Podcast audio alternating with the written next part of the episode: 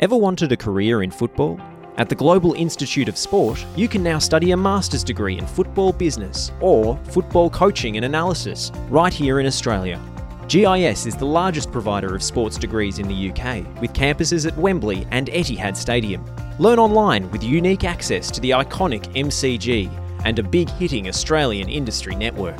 Be one of the first Australians to get a football master's degree and join GIS's global network of football leaders. Apply now to start in February 2023.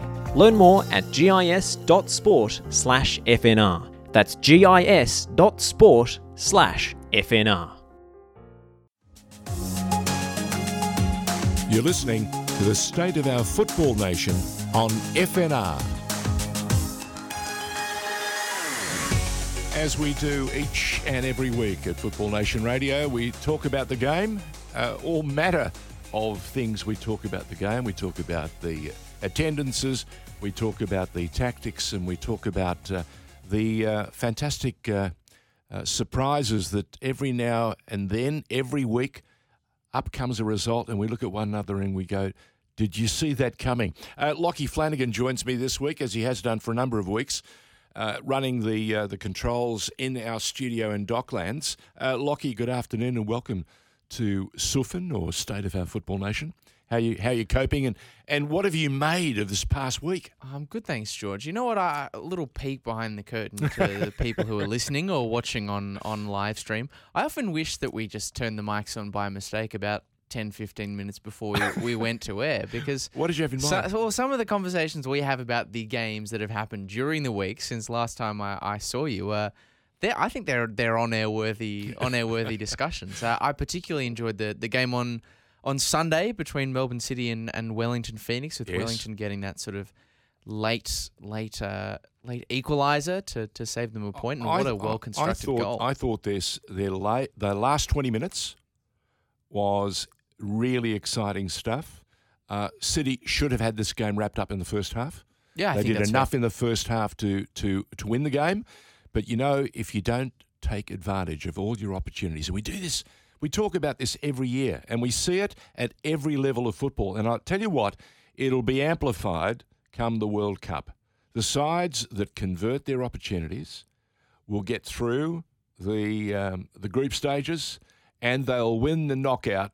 And let's see who's uh, you know standing at the end of the competition, because it will be about the sides that are the best converters. Well, that's that's that's what football's about. I if you can't put it in the back of the net, you stand condemned.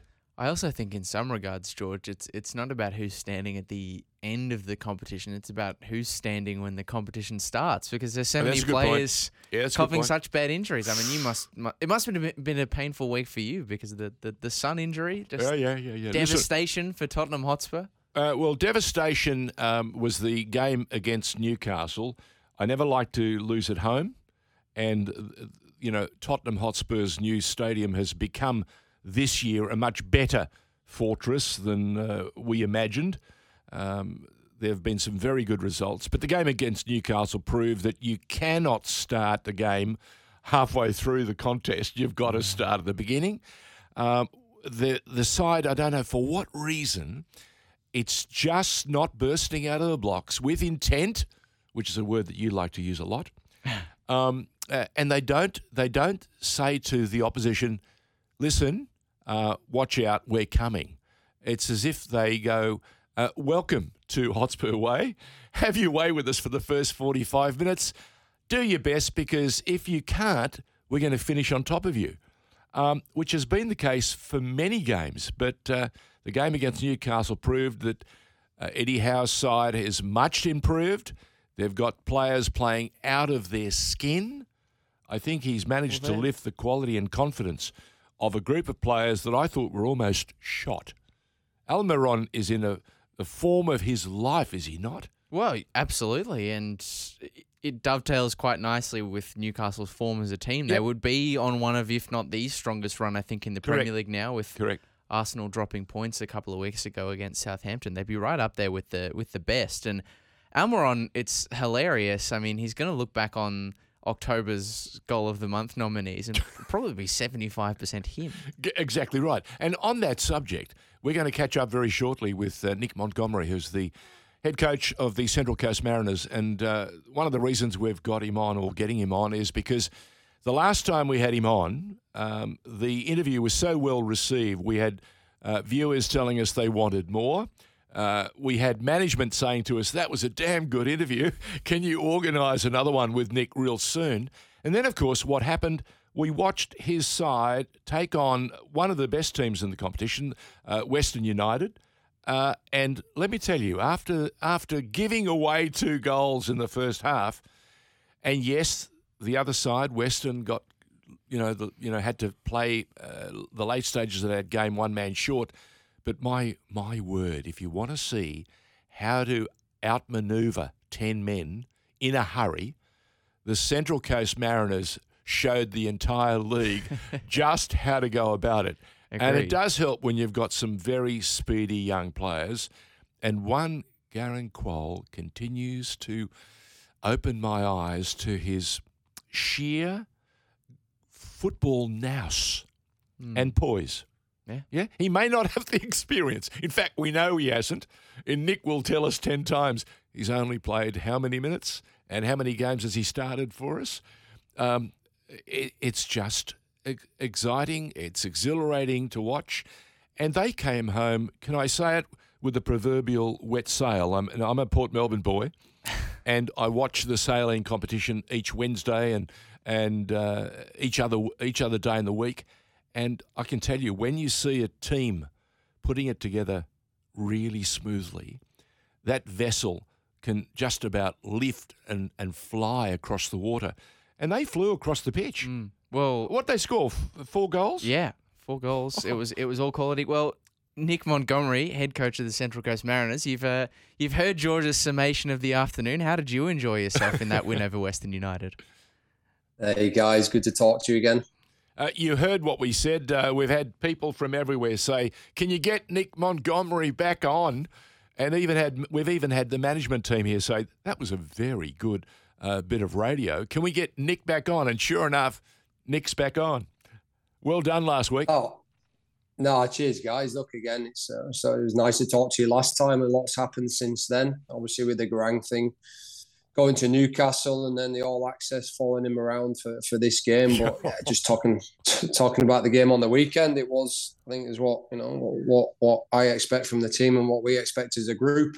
Um, and yeah, look, it was a slow start. We uh, we conceded a, an own goal in Wellington in the 88th minute to, to, to give two points to Wellington. And then, yeah, the first home game against Perth was, I think I said to the boys, you know, we've had a good pre season. Uh, you know, we've had a lot of good results against the Melbourne Cities, the Melbourne victories, and maybe a little bit of overconfidence and, and complacency. And I think, you know, turning into that game against Perth, possibly we thought we'll turn up and, and win the game, and that just doesn't happen in sport. And I think that was a real learning for what is a very, very young team. And and yeah, I thought the reaction uh, against Western United on the weekend, you know, I was you know, shocked that we weren't two, three nil up in the first twenty minutes, and you know, then then two counter attacks. I think they got in our final third three times, and, and we found ourselves two 0 down from look, two quality goals from from a quality, uh, you know, a quality player in Connor Pain and an assist and a goal against his old club. Again, something that happens in football quite regularly, um, you know. But after that, I, I, know, I knew we'd get back into the game, and, and I really did feel that we'd go on and win the game, and, and we did that emphatically in the end. Uh, I've got to say, Nick uh, is our special guest, Nick Montgomery, the head coach of the Central Coast Mariners. Nick, I was watching your face uh, when the when the side copped those two goals, those two incisive breaks, those those counters from Western United, and I and I reflected straight away back to the grand final when they did a similar job to uh, Melbourne City, and they upset them and won the grand final. I thought they had scouted well. I thought they'd got a match plan, and they took it to the nth degree and completed it. Got a bit of luck, yes, but they got the two goals in the grand final and they won it.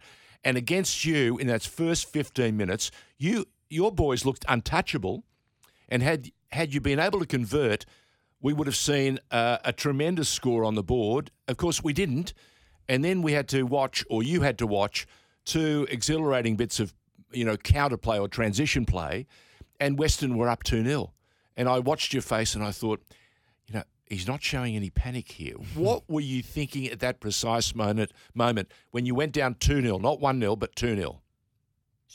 Yeah, just, you know, a little bit of, um, you know, a little bit of, of shock, but been in football a long time. You know, I understood that this can happen in football. I've been in games before when we've totally dominated and, and you know the t- opposition has one shot. Look, Western are a team that, like you mentioned, then you know they they have a playing style, and that's to sit off and, and that's to you know to to try and defend and, and, and catch on the counter attack. So look, I don't think we fell into that. I think it was a case of you know we got a very young team. You know, Nectar Triantis, 19 year old professional debut in the A League, under 20 national team captain. You know, it was his first game. And Tommy Aquilina, recruited from West Sydney Wanderers, very good young player. But also that was his debut for the club. So look, there's two two moments in the game, which I said to him at half time where we got it a little bit wrong. Um, look, you know, Tommy should have dropped earlier and blocked Connor Pain. Um, and also, you know, on the overlap, uh, Nectar should have dropped for the second goal. So it was really just two moments out of the whole 45 minutes where we got it wrong and, and we got punished. Um, so look, you know, I was never in any doubt that we'd get back in the game. And then at half time, I told the boys that, and you'll probably see on the All Access tonight. Um, you know, I think some some uh, you know, if the boys hadn't have played well, then yeah, maybe it would have been a different team talk. But the boys were playing so well, we dominated every facet of the game. I think it was 14 shots to three at half time, mm-hmm. massive on the possession stats, box entries. So when you're looking at uh, statistics. You know, all we missed in the first half was putting the ball in the back of the net. We had a Jason Cummings disallowed goal. So really, it was just don't change anything, but freshen it up a little bit and and and, and create a little bit more width um, because they're already a team that sits back and defends. So you know, we knew for the next 45, 50 minutes they would sit back and defend. So you know, we had to, you know, we had to carry on doing what we're doing, not change anything, but yeah, just just get one goal and and get back in the game, and that's what we did. Uh, Nick Montgomery, you mentioned the All Access program. Uh, the APL and, of course, Football Australia and, and a bunch of others uh, have said now for quite some time, and this is what fans have been saying. What are you going to do to, you know, excite us about the game? Well, this all access program that uh, you know is has been launched now, and I think it's is it edition three or edition four? four. Edition four. four. Right. So far, what I've seen has been the the most exciting insight and and involvement that the game has needed um, for a long, long time. What, what's it like actually allowing the cameras to come into the club and be there in the dressing room? Well, are they intrusive, or do you have to say to them, "Look past it. We've got a game to play"? No, look. To be honest, they're, they're, they're, good people, and you know, when I first came to the Mariners, we had the uh, you know, the the code, the life for the Mariners, and I remember them guys. Once you get to know them, you sort of forget that they're there. You know, they sort of blend into the background, and you know, they sort of become part of the staff. As as weird as it sounds, um, and, and and and yeah, look, we obviously uh, you know we want to grow the game here, and and to to allow people to access you know the good, the bad, and the ugly, and and, and really see what it's like. And I think you saw that in the Brisbane one. You know, sometimes it comes across and, and people will be shocked, but you know, it's a pressure environment and it's about winning, it's about results. And when it is, you know, you see people, you see the real emotion. Um, and and look, I think you do at times forget. You know, I did on I did on the weekend. You know, I forgot the cameras were there. my wife reminded me. My, my wife reminded me with the swearing, um, and that's something I need to stop. But when you see it on camera, um, I think they'll show a little bit tonight. But look, I think people want to see the passion as well. They want to see what what what real football is and, and been in in the dressing room and been in that environment. And yeah, I think it's really good. And you look at the Arsenal one, the the Leeds one, the yeah. documentaries. Yeah. I think that really does bring the fans close to to the teams. And and look, no doubt, sometimes it can be positive, sometimes it can be negative, but hopefully tonight will be positive because you know the story is following Garang. You know, a kid that came from nowhere. Um, you know, two years ago, he was a kid kicking balls around in Shepparton, and, and now he's on the world stage. You know, he's at a Premier League club. He's possibly going to the World Cup if he continues to perform, and Graham Arnold sees uh, him fit to go there. Um, so yeah, I think you know, looking forward to it tonight. My kids are looking forward to watching it, and they said, "Daddy, you better not be swearing." So I'll probably leave the house at that point. Uh, Nick Montgomery is our guest on State of Our Football Nation on FNR, and uh, what he's talking about is the All Access program that Paramount Plus and uh, the football department has introduced to uh, add uh, some zest and some zush to the. Um, they they say colour and movement um, uh, on television in television parlance. the competition is looking already um, infinitely exciting. Uh, what we saw in, in some of the uh, early all access uh, footage, especially the, the Brisbane Roar stuff against Melbourne City, we saw two players that that cared enough, that cared enough to vent their spleen, but and and remind fans the world over that players actually do care, and you see it uh, at training, and you also see it in the game, and you see it in the in the dressing room, and you can vouch for it. They really do care. It's just that how they cope under pressure. Yeah, for sure. Again, like it is a pressure environment, and when it's your when it's your job, it's your full time job, and I think people can see that. You know, when you've got families and, and you know you, have got a contract, you know, you're fighting fighting for the contract, you're fighting to you know to to, to get a new contract for next year, and, and the best way to do that is by winning games and being successful. So, I think that that that's a real real life picture. You know, people don't see that. You know, Premier League players are earning eight to ten million pound a year, but you know, lower leagues like the A leagues, you know, they're, they're earning a modest wage, mm. and I think that you know the, the statistic in in from the PFA is is the most uh, average time players spend in the A League is two years. So when you look at that as a statistic, that, that's a damning statistic that a professional in the A League lasts for two years. And again, you know, we're trying to change that. We're trying to bring in young players that can, you know, that, that can have longer careers in the A League. But ultimately, you know, some of them move overseas as well. So um, yeah, it's definite, definite real life, and it's good that the fans get to see that. Nick, someone who's had a or will have a relatively limited career in the A League at least to this point is, but with good reason, is yeah. of course is of course Garang Kuol. Now we'll ask a bit more maybe about the the Newcastle move later, but the thing that is, uh, you know, hot on the uh, agenda at the moment is obviously the the Socceroos squad selection. It's officially announced next week. A lot of people waiting to see whether Garang Kuol will make that that final list. Uh, there are some people and JC.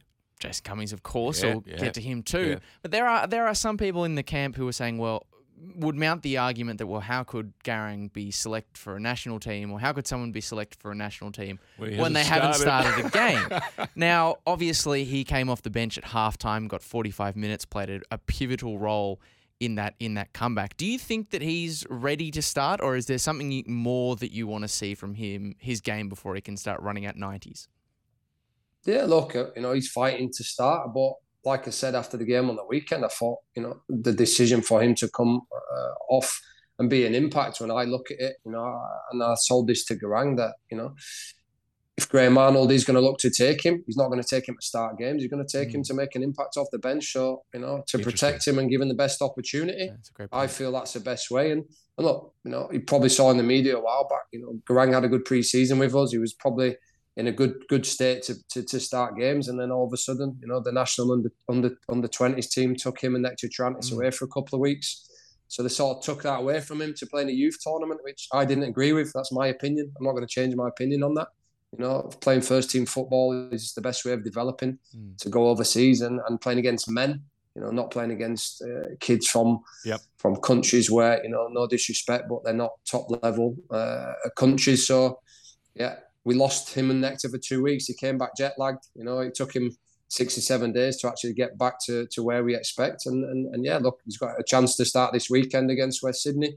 If not, we got MacArthur the week after before the break. So yeah, I'll have to decide that. But you know, again, you know, the, the question is, is Graham Arnold going to start him if he takes him to the World Cup? Mm. I very much doubt it. So I think the best for him right now is is the impact he makes, and you know, he has to do it what he did for 45 minutes on the weekend. Mm. He has to stretch that for 90 minutes, but that's what he's got to grow to as a player, and and he's only going to do that by that, that by playing games. So yeah, it's it's an argument that everyone can have, but I've got my opinion and, and my vision of how best to protect him, and that's how I feel at the minute. Well, I, I think it's a great point, Nick, and not many not many that people who would be advocating against him on that basis have probably considered. I mean, if Gray, as you said, if Graham Arnold is looking for an impact sub, then what better way for you as a coach and for Garang as a player to show what they can offer to the squad to fill that slot than continue to be an impact uh, impact player in this league?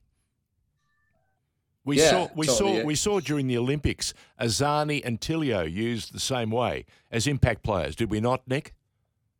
Yeah, we did. He talked to other players then, you know, but I think I haven't seen Arzani until and Tilio do it against Barcelona. Um, No, and, no, and, no. And players of that ilk. So again, if you're gonna, you know, if we if we're gonna compare, you're talking about three talented players there, but if you're talking about making an impact, um, you know, everybody's seen what he's done. So that for me, that puts him above, you know, above the two players you've mentioned as impact players, and, Mm. and you do need impact players in in, in modern day football. Absolutely. I think Newcastle United on the weekend used six subs first time in a Premier League game. Yeah. So, you know, why why not use the six subs and, and they're flying at the minute there, you know, flying high in the Premier League.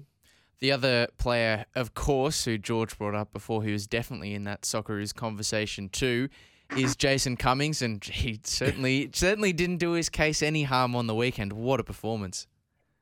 Ah, look, Jason is is you know, he's a top top class player. He really is. And and people ask me, you know, why is he at the Mariners? And I and I tell them, look, the only reason he's at the Mariners is because he's made some poor life choices when he was younger. Um, because you know the guy, the guy's, you know, he could be at Notts Forest now playing in the Premier League, and I've told Jason that, and, and, and he admits that. But right now, he's reinvented his career. You know, he's he doesn't just talk the talk; he walks the walk, and, and he's a good character. And I think you saw away with the Socceroos. You know, it seemed like him. It was like all about him and Garang, and I think that's because he's a character that he is. And when you go into a major tournament, you know, I think you need good characters, and I think Graham Arnold sees that, but but not taking away what a fantastic player he is, and you know, not only can he, he create, you know, he can score. I mean, look, on the weekend he could have had a hat trick and, and three. He got three assists, and he had two goals chalked off. One of them absolutely outrageous from the from the referee to not stop the game, let the game play on, and Yeah. then he scores, and then he hmm. stops the game and, and chalks it off. But I think you all saw the goal against Wellington as well. He's Yeah. uh, he's he's, he's without doubt top scorer in the league if he didn't have four goals disallowed. Uh, Nick, young De Silva it looks like he's come back into. Uh, Sil- Silvera, you sorry, mean? Silvera is looking uh, with um, some real uh, polish. He's got a lovely bit of poise on him. Silvera, I'm daydreaming. Yeah, look, Sammy. Sammy's a very, very talented uh, player, and you know, I believe that when it all clicks into place for him, I think you know he could go on and play for the Socceroos because he's quick, he's got good ability. Um, you know, if anything, he's he needs to find that consistency. But look, in the first couple of rounds, he, he's devastated in front of goal. You know, but in terms of of what he gives, he can give more. And, and he's and he's you know that's all clicking at the minute, and, and he's got competition. He needs competition for places, and yeah, look, I took him off on the weekend. He, he probably could have had his third goal, but at half time, I just needed to freshen it up. And look, Sammy's Sammy's you know he's in the he's in the right place, and he's going to continue to develop into a fine attacking player. I've no doubt. Uh, well, we're we're thrilled a bit that um, the uh, the boys are, are taking, as they say, the opportunity to showcase their skills. I thought their movement in those first 15 minutes was exhilarating, and it it didn't really deviate, even though you lost those two goals. Uh, the side, the one thing that you've managed to instill in them is this desire to move the ball and move it in a in a fashion that hurt, can hurt the opposition. Yeah, look, everyone has a, a playing style and an identity. You know, we want to be a team that excites the fans, that score goals, that's got high energy. And look, last season we got the smallest budget, the youngest team. We finished the second highest scorers in the league. You know, behind Melbourne City, who have virtually a Socceroos front four. Um, so that for us is a challenge this year, and I challenge the boys. Though we want to score goals. Obviously, you have to, you know, keep goals out the other end. But um, yeah, I mean, look, we've we've given some sloppy goals away up to now, but we've virtually got a whole new back back line. And although pre-season we, uh, you know, we had a lot of clean sheets. You know, when the season starts, you do get you do get punished, and we seem to have been punished by every mistake we've made. Um, but yeah, I want to be a team, yeah, that, that that scores a lot of goals, and that's why we've got a lot of attacking players and options on the bench. Fantastic. To to that end, Nick, maybe before we let you go with a, a view to the, the weekend, how do you prepare for a game like the one you've got this Saturday against Western Sydney Wanderers? Their second top on the table behind on goal difference. They've only conceded one all year. Do you think your sort of movement heavy style is is one that can unlock what's been a, a pretty mm. solid defense so far this season? I don't doubt we can score goals against anyone in the league. You know, I think the stats are I saw the stats today. They're they're one of the lowest creating teams. We're one of the highest creating teams. So it's got everything everything in the mix to make it a good game. But look, they have a lot of experienced players. I was going to say old, but experienced players, and experienced players know how to win games when they don't play well. You know, um, and, but you know we know that we're a good team, and, and we know that we can score against anybody in the league. So you know, I find it, I do find it interesting I don't I don't know if it's because the season just started, but we're only three games in. They're four games in. Yet everybody's talking about the form of this team and that team. You know, right now it means absolutely zero. You know, it's a marathon, not a sprint, and and, and early season form. Yeah, again, there's going to be a World Cup break, and after that, I think once we get through that World Cup break, I think you know it will start to take shape and a lot of games, a lot of points to play for. Uh, the man making a lot, an awful lot of sense on FNR state of our football nation is uh, the head coach of the Central Coast Mariners, who's been enormously generous with his time, Nick Montgomery. And um, he's very excited because, uh, as football fans should be, Central Coast Mariners fans, it's all on uh, Paramount Plus tonight from about, I think it's 7.30. Is that right, Nick? The yeah. All access program? Yeah, 7.30 tonight, I think it drops. So, like I said, you know, looking forward to watching it. And, yeah, they managed to to capture some good moments um, for Garang and, and, for the club. so hopefully we come across well on it. Uh, Lockie and I wear headphones. We might have to send you a pair to wear while you're watching the program. so that uh, you can please the wife, you, you will not hear any any foul language. yeah, no, she'll uh, definitely give me a crack if, now, if, listen, if, the kids are watching it. Mate, thank you very much for again uh, making a real difference and helping us uh, get an idea of just the sort of excitement that uh, that is that is being generated by not only yourself but also that current crop of, of, of players that you put together. We wish you every success and uh, good luck on the weekend. Uh, Nick Montgomery from the Central Coast Mariners joining us on State of Our Football Nation on FNR. Thank you, Cheers, Nick. guys. Take care. Cheers, and guys. Take care. Thank, thank you. you. And State of Our Football Nation, of course, proudly brought to you tonight, as it is each and every week, by GIS, that is the Global Institute of Sport. And we'll talk about them a bit more throughout the program. But coming up, a tremendous uh, opportunity to catch up with a young member of the W League side at the Brisbane Roar.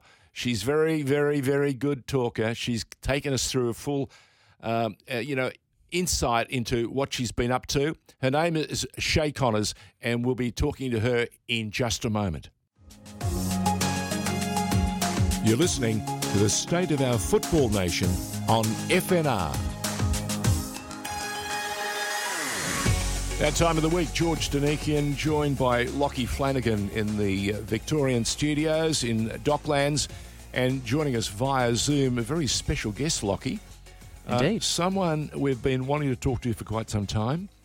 Someone who played a, a lot of her football last year in the NPL in New South Wales and uh, had a great time playing for Apia Leichhardt, one of the great grand old clubs in Australia. Great history of turning out talent and and also putting on very talented teams on the pitch.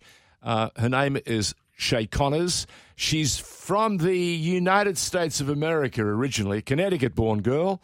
Uh, we're thrilled to have her. Shea, welcome to the program. Thank you so much for having me. Now, listen, how long have you been in Australia and, and have you managed to cope with the accent? I I have. I've been here um like three and a half years, like approaching four um in the new year, which is actually crazy. So I've been here for a while, so I'm pretty used to it now. Well, this this makes you borderline Australian, doesn't it? I'm practically Australian now. so, what have you learnt in your time down under? What first of all, let's go way back where did this start for you? Where did this game of football grab your fancy? And where did you start your uh, your love for the game? Uh, when I was younger, I have a twin sister, so my mom just signed us up to random things like when we were four or five, and I just I loved it like immediately. We did other stuff growing up, but soccer just football rather just you know took took like our, my heart and i've just been obsessed ever since i was little and playing against my sister in the backyard and then you know different club teams and yeah in high school and then college in the states has a great system you know so I, you know, I went and played there, and then I played also in Iceland before I ended up coming to Australia eventually. So wow, uh, Shea Connors, did you mention that you have a twin? I do. Is she identical twin? No, we're fraternal. We look nothing alike. Oh, I was just going to say, could you imagine the impact you would have if you if you were identical? Uh, yeah, that. I mean, that would, I mean, I'm just trying Oh, to think man. about like. I mean, we have a in, Double in, trouble. in the Victorian NPL, and now playing for Western United next season. We have a, a pair of twins who are. I mean, I think I think they are identical twins. Uh, Wow. Adriana and Melissa Taranto, and it's just like it's a nightmare to try and mark them because they both play in midfield. They both look very similar, and I was like, if, if we had two sets of twins in the A League Women's, that would just be Oh man, that would be terrific. You could also maybe send your sister to the games that you don't quite fancy playing, you know, that sort of thing. Wow. yeah. Untapped honestly, potential. like- anyway, So, what position did you play, and what position does your sister play, or did play? Uh, I play forward, but my sister has always she like played defense, so it was perfect for one v ones in the backyard. and she was really good. She's taller than me, um, and was a lot stronger on the ball growing up. So she Um, was a bully, is what you're telling us. Yeah, she was, she was a brick wall to get past, like Wow. real strong. So it was good playing. And then she she didn't she played up till she was 18, but then stopped um in college. A lot of people girls like because our college system is pretty much like a little professional setup. It's basically like full time, and a lot of people like if you want the full college experience, like it's just a different experience. And she wanted to like go to school and you know be So- more social. Okay, so you played the, game uh, from very young. You played it at college. What happened then? Yeah, in college or after college. After college? Uh, after college, so I had some offers to play like abroad, and then I went to play in Iceland's top league in the Pepsi League. Just randomly had a good offer, and honestly, I just wanted to go travel, so I was like, why not? So I played there for a year, and then it was freezing and a bit depressing at times. It was just so cold and rainy um, all the time. And I came, I was in New York winter, then I went to Iceland, then I came back, and it was winter again Mm. And then I got this random like I had a friend of a friend who knew someone here in Australia that like sent my stuff out, and then I got flown out by a local NPL club, Logan Lightning, and I basically like never left pretty much. And then I ended up getting picked up for the Roar, and then played with Lions, the Lions Football Club last last NPL, and then played with Roar um, again, and then moved down to Apia, and now I'm back with Roar. Okay, so so from your perspective, how different is life in Brisbane and how different is life in Sydney? Yeah, it's quite different. It, it's it's a lot busier down there, but I actually I like liked it for different reasons. I was living in Bondi. It was honestly Perfect. Like, was Perfect. I lived at. Tamarama for a lifetime. So Tamarama is right next door to Bondi. Oh and gosh. and it's just the most magic place, especially if you want to keep fit because it has all the running tracks, all this, Mm-hmm. all the beaches, of course. So how long were you in uh, you Bondi for the year? Were you?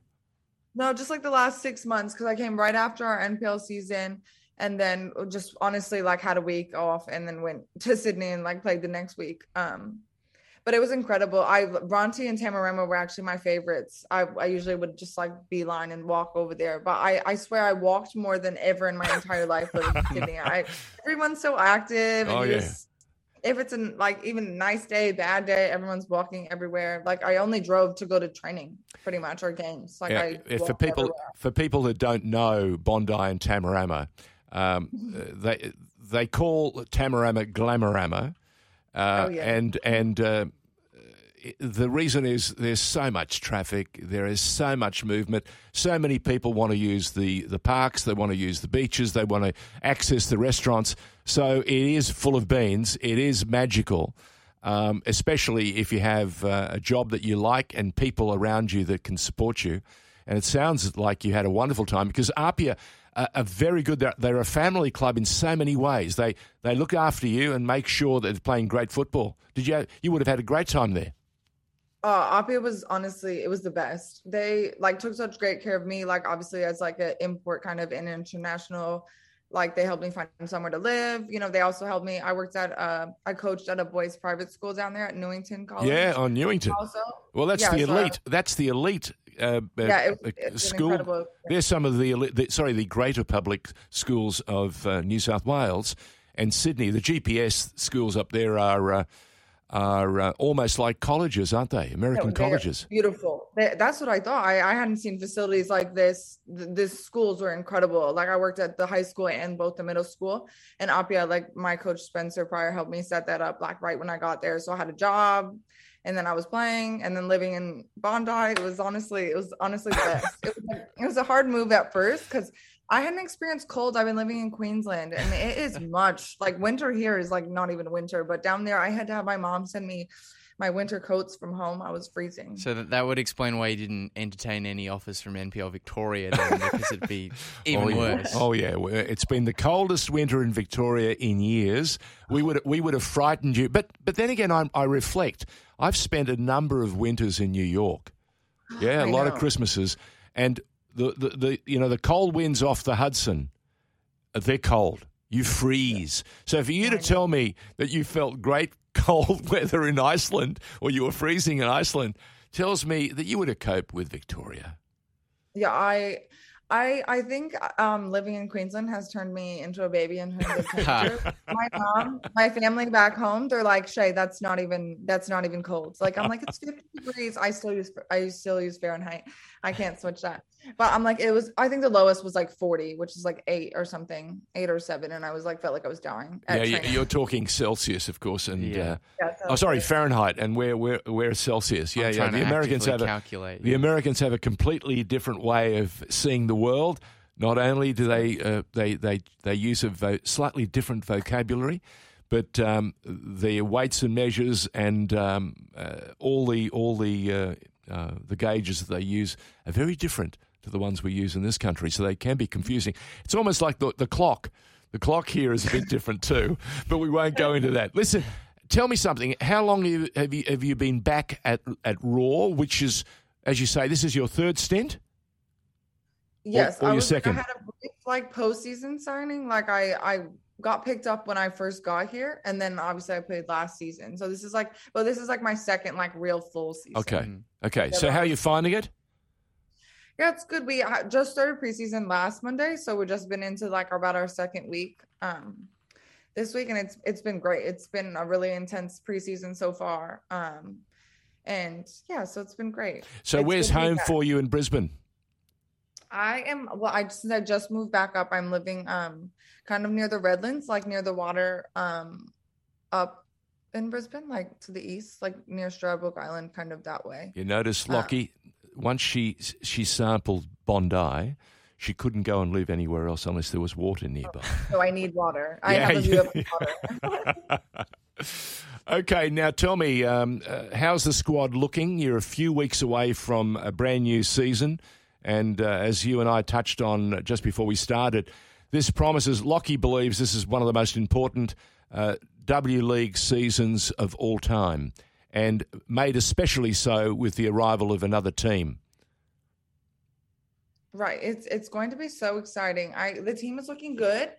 Uh, we'll have people like still coming back. Minnie's still coming back. Obviously, we have our import keeper coming in a few weeks. She had some time off from the NWSL, so um, we've had like uh, different people that rested different amount of time. So it'll be interesting to see as the weeks of preseason progress. But right now, it's really exciting time. Um, we have a great great group of girls.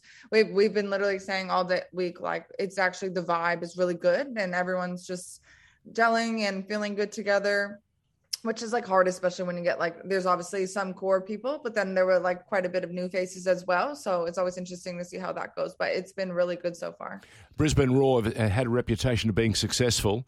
The coach is uh, one who really understands competition. How's he driving you? Yeah Garrath's doing great he's he is so organized i never had a coach so organized everything is is organized so well and yeah we have a plan and a mission about what we want to do this year and i think everything that we are doing every on a daily basis is working to that goal Are you one sided player or a both sided player, uh, Shea? I think I'll be moving around. I played left wing last year, so what I'm asking is, uh, can you use both feet? Oh yes, but yeah, I my left foot is now probably better than my right. And I used to be like See, that's the right-footed player. college. That's the college experience. They balance them out. They don't let them come out incomplete footballers. I like that very much. That makes you very, very difficult to defend against, uh, Shea. Hello. Oh, sorry, my for some reason my thing cut out for a second. I'm sorry. I was going to say be, because of the fact you can use either foot, it makes you a real conundrum for defences.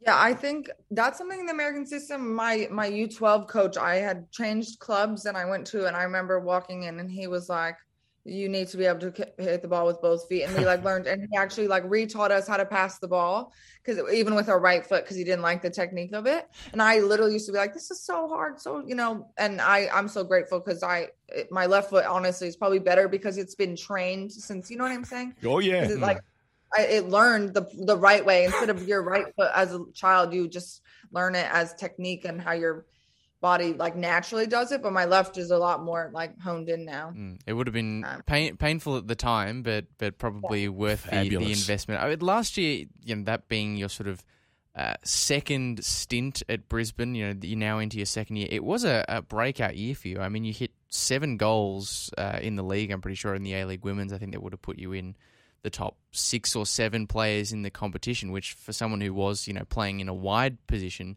uh, is quite the achievement. How do you sort of set your goals for for this season? Because that that mark that you set for yourself last year was was a pretty high one, and obviously you took out the the golden boot in the New South Wales NPL as well.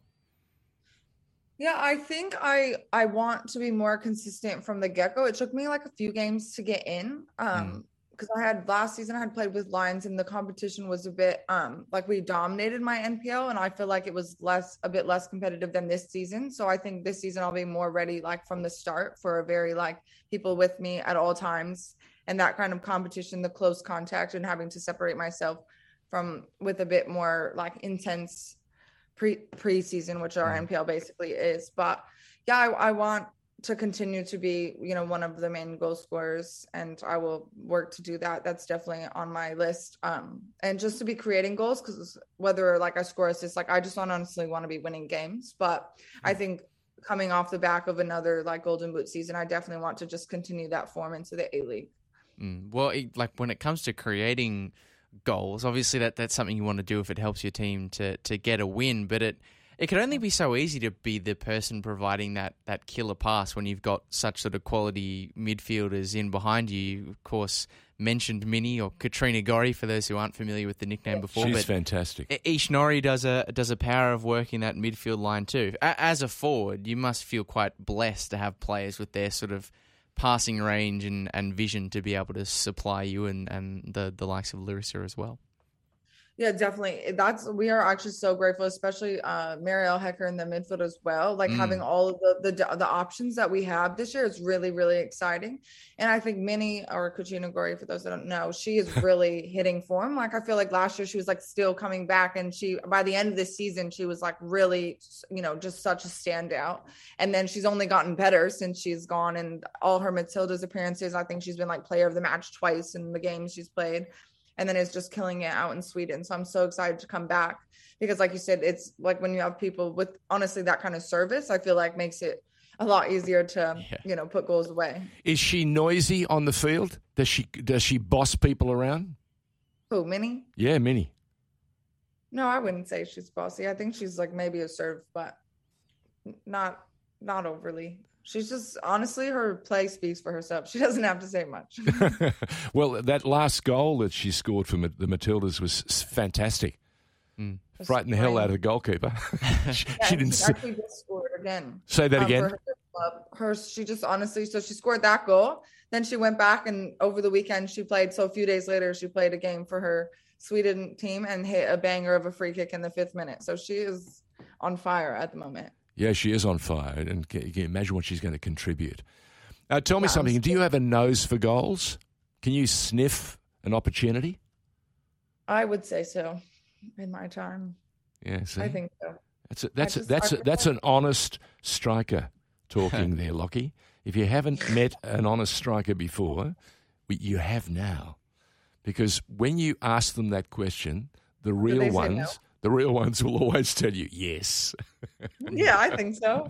Oh yeah. Well, sometimes people say, "Oh, you're just there in the right place in the right time," and I'm like, for sometimes there's not like I'm at that back post for a reason. I didn't just make it the run up the field, especially as a winger. I sometimes get those back posts like where it's like, "Oh, it's just a tap in." I was like, "No, I ran all the way up there for that kind of." Uh, you you saw it coming several she read the passes play. before it She happened. read the play. Well, well, sometimes those opportunities are, are falling to you in the, the right place at the right time at the back post uh, because they've gone past someone like a, a Larissa Crummer, who is a player who we've seen sort of come back into the national team fold recently. She After had a, injury, yeah, a yeah. solid A League women's season last year with Brisbane. She's a bit of a different kind of, of striker to I think what, what your your sort of average is in, in the competition. How do you Hmm.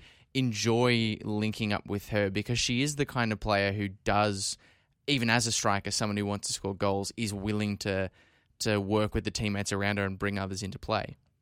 Yeah, I'm. I'm not sure if you guys know, but we are. Larissa's probably like my best friend on the team. oh wow! Thanks for telling us. we we she's probably like if you have to partner with someone we're always together um so honestly i feel like that translates really to how we play and we combine really really well and i feel like that we're both that type of player that will like yes you'll be selfish in certain places but we definitely will look to bounce off of each other and create things for each other. And i think i think honestly that translates like to some of the like last season obviously like we had a lot of downs in results but in terms of a lot of our play and the goals we did create, like those combinations, I think were showing about how close we were off the field because I think that really does make a difference in like knowing where people will be and you know the work rate for each other. And Larissa is someone that would work her butt off every single game for everyone on the team. So I feel like it just makes you want to work out hard to work for her as well. No, no, we, we rate Larissa a lot. Uh, I remember seeing Larissa in her early uh, yeah, part of her career 2015, 16. I when remember she was that. part She of was- uh, Melbourne City. So she's been a, a terrific uh, a talent, and to see her come back from injury and blossom again uh, is just super encouraging. Who's the noisiest person? Who's the loudest person at Brisbane Roar in the uh, W League side? What do you mean loud? Like Well, who, who's who's the one that's likely to lead the singing, likely to lead the dancing, likely to create the uh, the the biggest noise in the in the dressing room? You can say say- yourself if it if it is. No, I think I contribute to the noise. I think E- Ishinori is a is a has definitely has a loud voice. Always li- leads the vibe. She's our captain, so I would say her probably. Very good. Um, but we've got we've got a lot of fun personalities on the team. So um, and obviously like I feel like it's just people are coming. I mean, it's only we've only had maybe a week and a half of training in, so it'll be really interesting to see who who opens up as time goes on. Well, Shea, you mentioned that that Ish is the sort of, I guess, vibes manager for the team. one, one, one of the things that I- I've spoken to quite a few A League women's players about is that the choice of music and that being, you know, how that functions as a, Oh, as yeah. a build up into the game. Uh, a couple of weeks ago on a, on a different program, we spoke to, to Paige Zois, and she was saying that the the setup uh, for her NPL side was that I think I think this continues through the victory because there's a lot of crossover between the two teams. Is they have one of those massive JBL speakers that you put on, you know, that, that is on wheels and you wheel into the team, Yeah. and someone's in charge of that. How does that that practice work at work at Brisbane? What what does the pre-match preparation look like? Who's they in probably, charge have, a, of the they music? probably have a tractor. They don't. Yeah. Have, they don't have a trolley. They have a tractor. Um, Ish actually is in charge of the music. I thought that might Um, be the case. it, is- it she she has she actually already set up we have two playlists starting already we have a pre-training playlist Ooh. which has like a mix of vibes like some chill and then some like as you start to get going yeah, because it's not as more- ampy the pre-training atmosphere Correct. versus the match day Correct. atmosphere. Hmm. and, And, what's we also what's the match play? campaign. What's the match play music? oh it's it's a mix you've got like beyonce some rap we've got abba man after midnight oh it's just a collection of pretty much just bangers. And yeah we we honestly our team is always about the vibes. We will literally have music on always it was a thing last year. Like in the morning there's always music playing um just like as we're hanging out around each other. And then always um always on game day obviously. Well, as he's trying to to talk through the music constantly, what are the the expectations that, that your head coach uh, Garrath McPherson has, has set for you this season. Obviously, you know, finishing sixth last year, about seven points or so off the off the finals places. Is it just cracking that top four? Is that the the clear aim for this year? Yeah, I definitely think cracking the top four. Um, but but honestly, being a team that's you know once we're in the top four, I, I don't think anyone's just just to make it. I think we want to make the most of I think every game because even though you know we had a bit of up and down in season, and then to finish so close, you know, mm. like like it was with was within reach, you know, at one point even at the end after some like you know unlucky i hate to say it one no losses and stuff i think that this year like we've said there's like no excuses we're not a new team anymore there's so many core players returning and it's making the most of every opportunity definitely and and if we're in finals we're going it to to win it not to just be a participant. Ooh. Yeah, oh, absolutely and, and brisbane oh, but no no i'm not saying we're gonna but i'm like no no no no hey hey i love that sort of fire. Well, and yeah. don't back don't back down come Fire it up. Look, I, Fire it I, up. I, hope that you're right because I think when, when Brisbane were at their best last year, you guys were involved in probably some of the, the best, best games, games, of yeah. the yeah. of the season last year. Particularly that, that game against Victory is, is one that one that springs to to mind to, to the forefront of mind. The other big change about this is not just the new uh, new side in the competition for you guys to to try and beat, but also the the way the fans are going to be able to consume the uh, the comp this year. Obviously, all the games being on ten play and the introduction of a sort of goal rush style program for all the simultaneous kickoffs.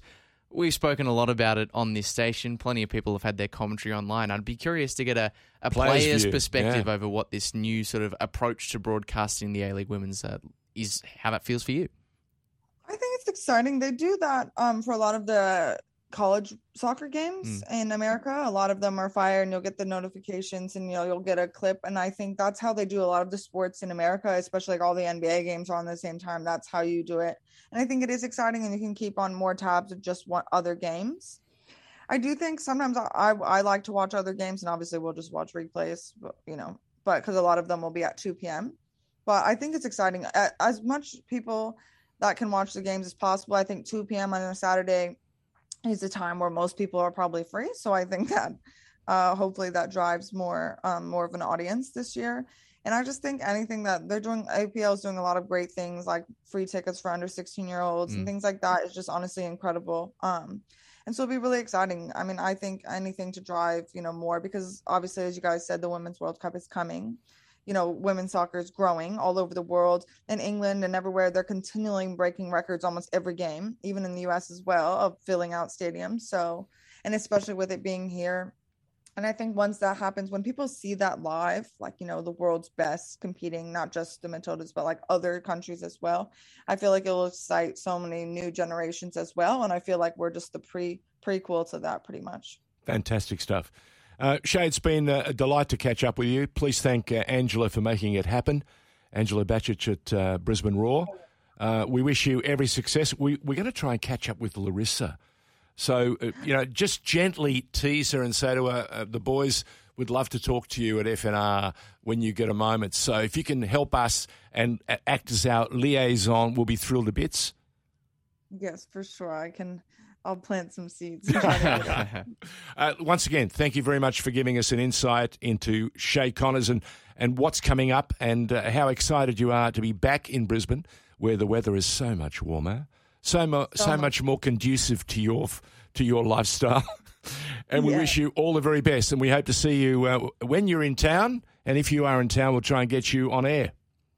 Yes. Thank you so much for having me. All the best, Shay. Thank you. Thank you. Bye.